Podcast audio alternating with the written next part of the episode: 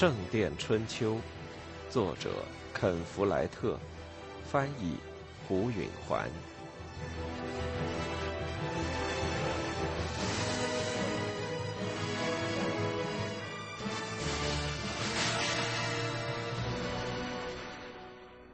杰克的呼吸变轻了，有规律了，他的身体松弛了，最后完全瘫软了，他睡着了。他转过头来亲吻她的脸，他不算太重。他愿意，他就待在那儿，睡在他的身上，永远永远。这想法使他记起今天是他结婚的日子。亲爱的上帝呀，他想，我做了什么？他开始哭泣起来。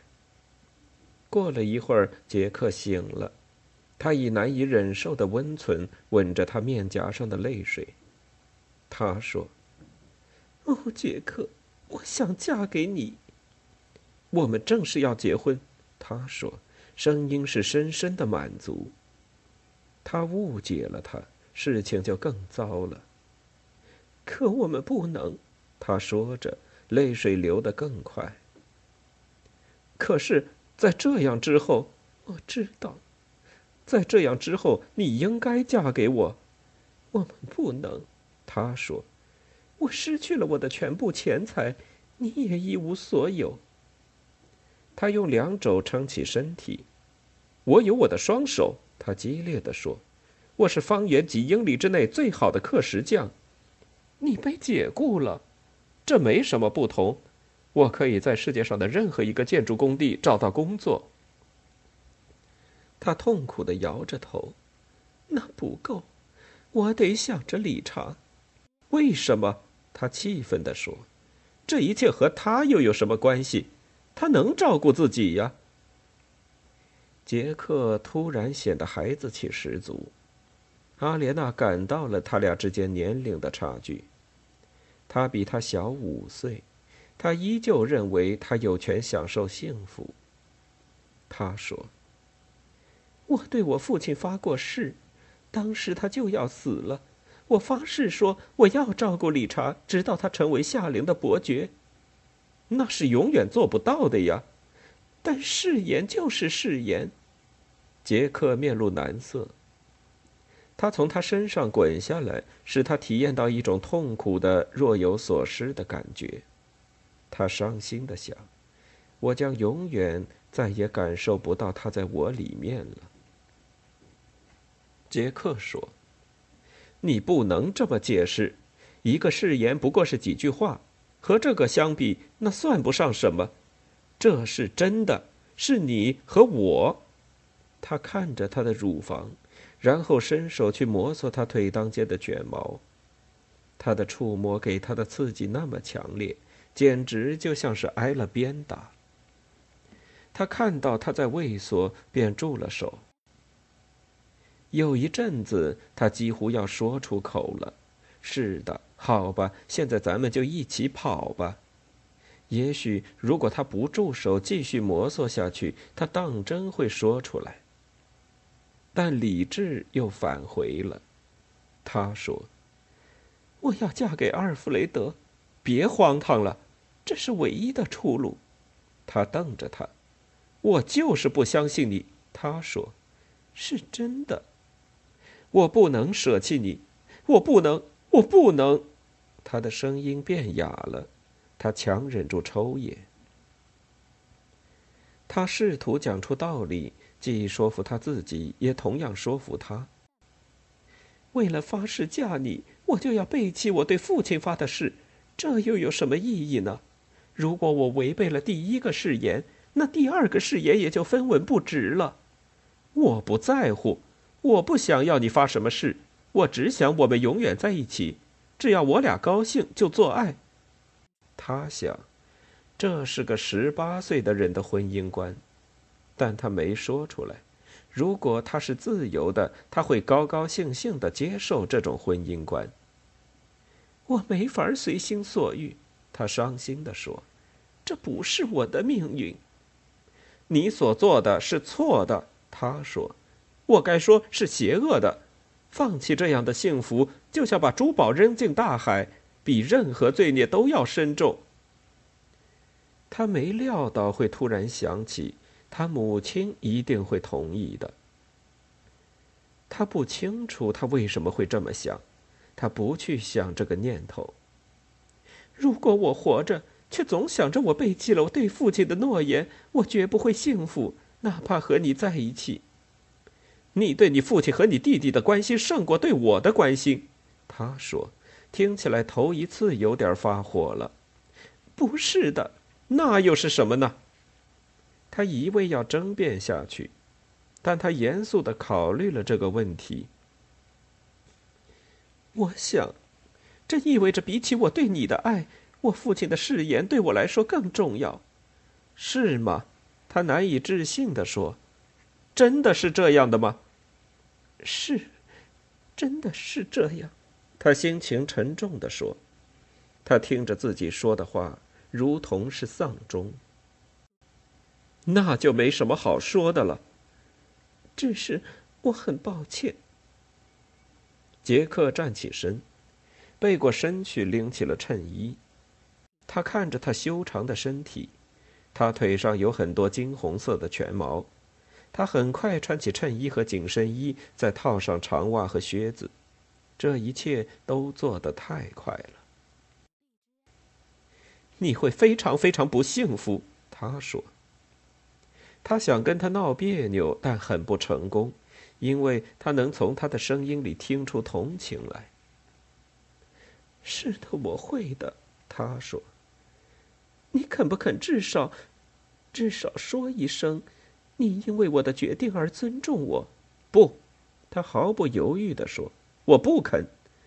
我因为你的决定而看不起你。”他赤裸着身体坐在那儿看着他，他开始痛哭起来。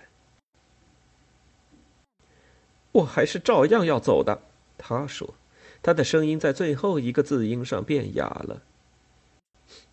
是的，走吧，他抽泣着说。他朝门口走去。杰克，他在门口转过身来，他说：“祝我好运吧，杰克。”他抬起门栓。好，他顿住，说不下去了。他低头看着地面，然后又抬起眼睛看着他。这一次，他的声音低得像耳语。“祝你好运。”他说。然后，他就出去了。原来属于汤姆的房子，现在是艾伦的了，但也是阿尔弗雷德的家，因此这天上午里面挤满了忙婚宴的人。安排这一切的是阿尔弗雷德十三岁的妹妹玛莎，杰克的母亲闷闷不乐的在一旁看着。阿尔弗雷德手里拿着一条浴巾。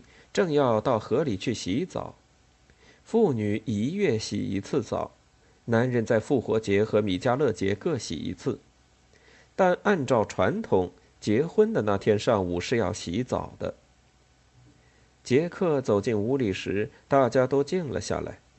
阿尔弗雷德说：“你想干嘛？”“我想让你取消婚礼。”杰克说。“呸！”阿尔弗雷德回答。杰克明白，他一开头就弄糟了。他本该避免开门见山的。他要提的建议也符合阿尔弗雷德的利益，只要能说服他看清这一点。阿尔弗雷德，他并不爱你。他尽量说的轻柔些。你什么都不明白，小家伙。我明白，杰克坚持着。他并不爱你。他嫁你是为了理查的缘故。理查是从这桩婚姻中唯一感到幸福的人。回到修道院去吧，阿尔弗雷德轻蔑地说。“你的袍服丢哪儿了？”杰克深吸一口气，除了告诉他真实情况，已经别无他法了。阿尔弗雷德，他爱我。他原以为阿尔弗雷德会勃然大怒，谁知阿尔弗雷德的脸上却现出了狡猾的冷笑。杰克莫名其妙，这是什么意思？解释渐渐豁然开朗。你已经知道这一点了，他没把握的说。你知道他爱的是我，但你不在乎。反正你要把他弄到手，不管他爱不爱你，你就是想要占有他。阿尔弗雷德鬼鬼祟祟的笑容更清晰可见，而且更恶毒。杰克明白自己所说的全都没错，但还有些别的。阿尔弗雷德的脸上还有别的意思。杰克的头脑里升起一个难以置信的疑团。你为什么要他？他说：“是不是？会不会是你娶她只为的是把她从我身边抢走？”他气的声音提高：“你娶她就是出于怨恨。”阿尔弗雷德的愚蠢的面孔上展开了一副狡猾的胜利表情。杰克知道，他又说对了。他怒不可遏。阿尔弗雷德的一切所作所为，并非出于可以理解的对阿莲娜的情欲，而纯粹只是出于怨恨。这种做法实在令人难以接受。你这该死的！你最好待他公道点儿！他吼叫着。阿尔弗雷德放声大笑了。阿尔弗雷德用心之险恶，给了杰克当头一棒。阿尔弗雷德不会好好待他的。这是他向杰克报复的最后一招。阿尔弗雷德打算娶阿莲娜，并使她难过。你是垃圾，杰克恨恨地说：“你是脓水，你是臭狗屎，你个丑陋、愚蠢、邪恶、讨厌的下流胚！”他这一连串轻蔑的话，终于激怒了阿尔弗雷德。他把浴巾一甩，就握起拳头朝杰克扑来。杰克早有准备，迈步向前，先出了手。这时，杰克的母亲挡在两人中间，尽管他比他俩都矮小，却用一句话就制止了他们：“阿尔弗雷德，洗澡去。”阿尔弗雷德很快平静下来，他明白，他今天已经赢了，用不着再和杰克打架。他那得意洋洋的样子，把他的念头暴露无遗。他离开了家门。母亲说：“你打算做什么，杰克？”杰克发觉自己气得直抖，他喘了几口气，然后才能讲话。他明白他制止不了婚礼，但他也不会看着婚礼进行。我得离开王桥。他看到他脸上掠过凄凉的神色。但他点了点头。我本来怕你这么说，但我认为你是对的。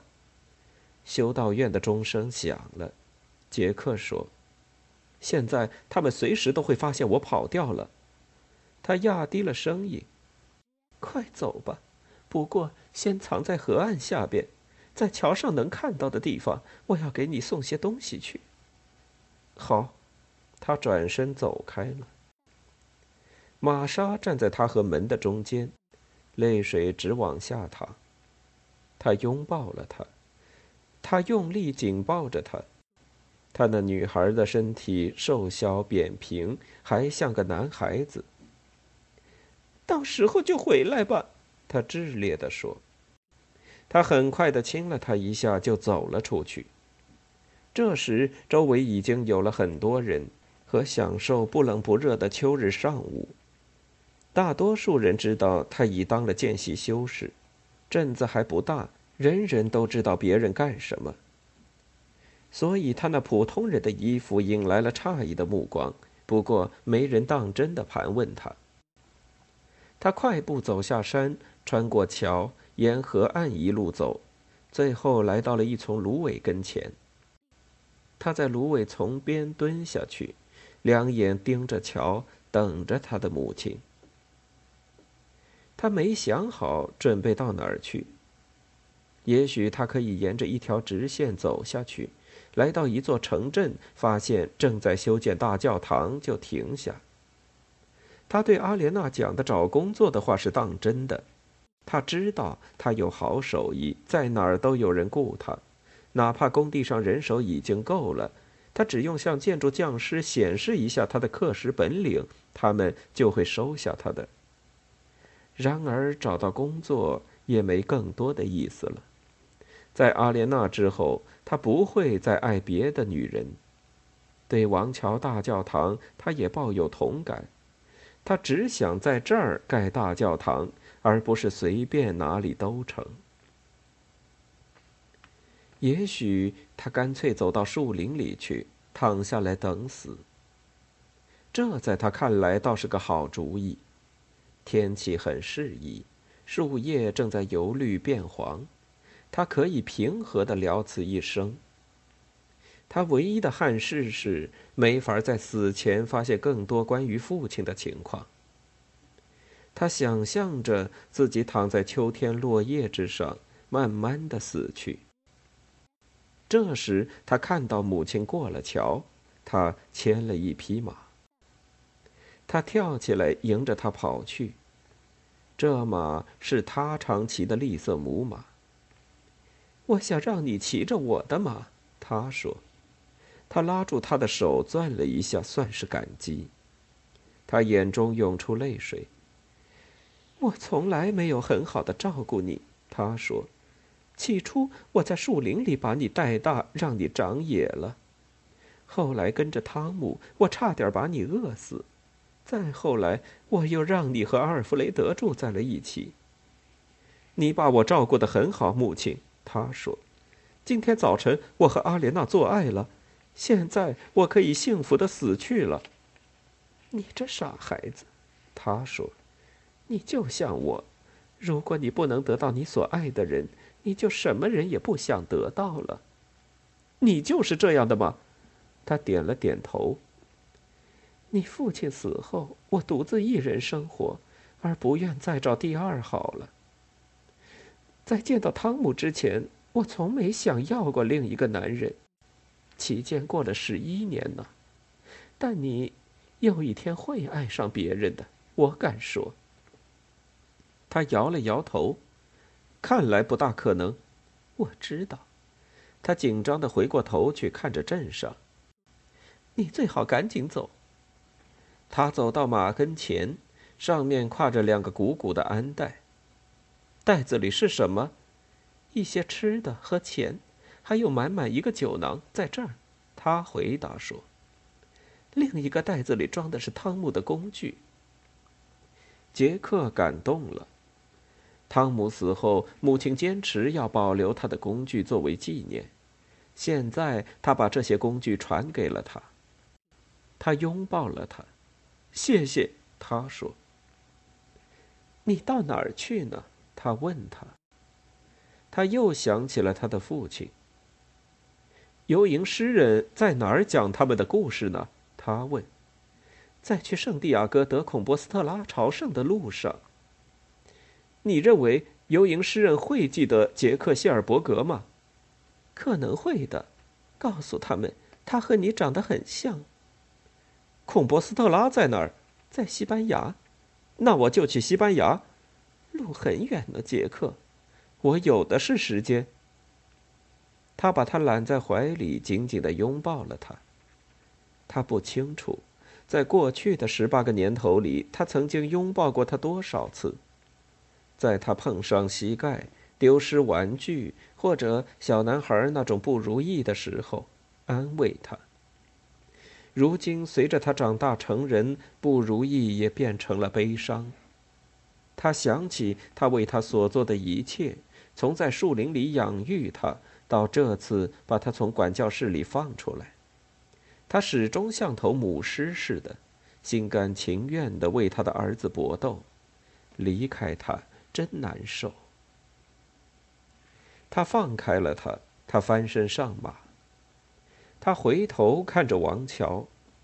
他第一次来这儿的时候，这里还是一片沉睡的村落，大教堂也旧的濒于倒塌。他还放火烧了它，虽然除了他没人知道这事。如今，王桥已成为一个繁忙自重的小镇。算了，还有别的证呢。离开这里，心里是悲痛的。但他已处于未知世界的边缘，他要踏上历险的旅程，这使他告别他所挚爱的一切时的伤感得到了一些平息。母亲说：“到时候就回来，一定，杰克，我会回来的，说定了，我保证。要是你的钱花光了，还没找到工作，就卖掉马，别卖工具。”他说。“我爱你，母亲。”他说。他泪如泉涌。照顾好自己，我的儿子。他踢了一下马，马走了开去。他转过身，挥着手臂，他也向他挥着手臂。随后，他策马小跑，再也没回过头去看了。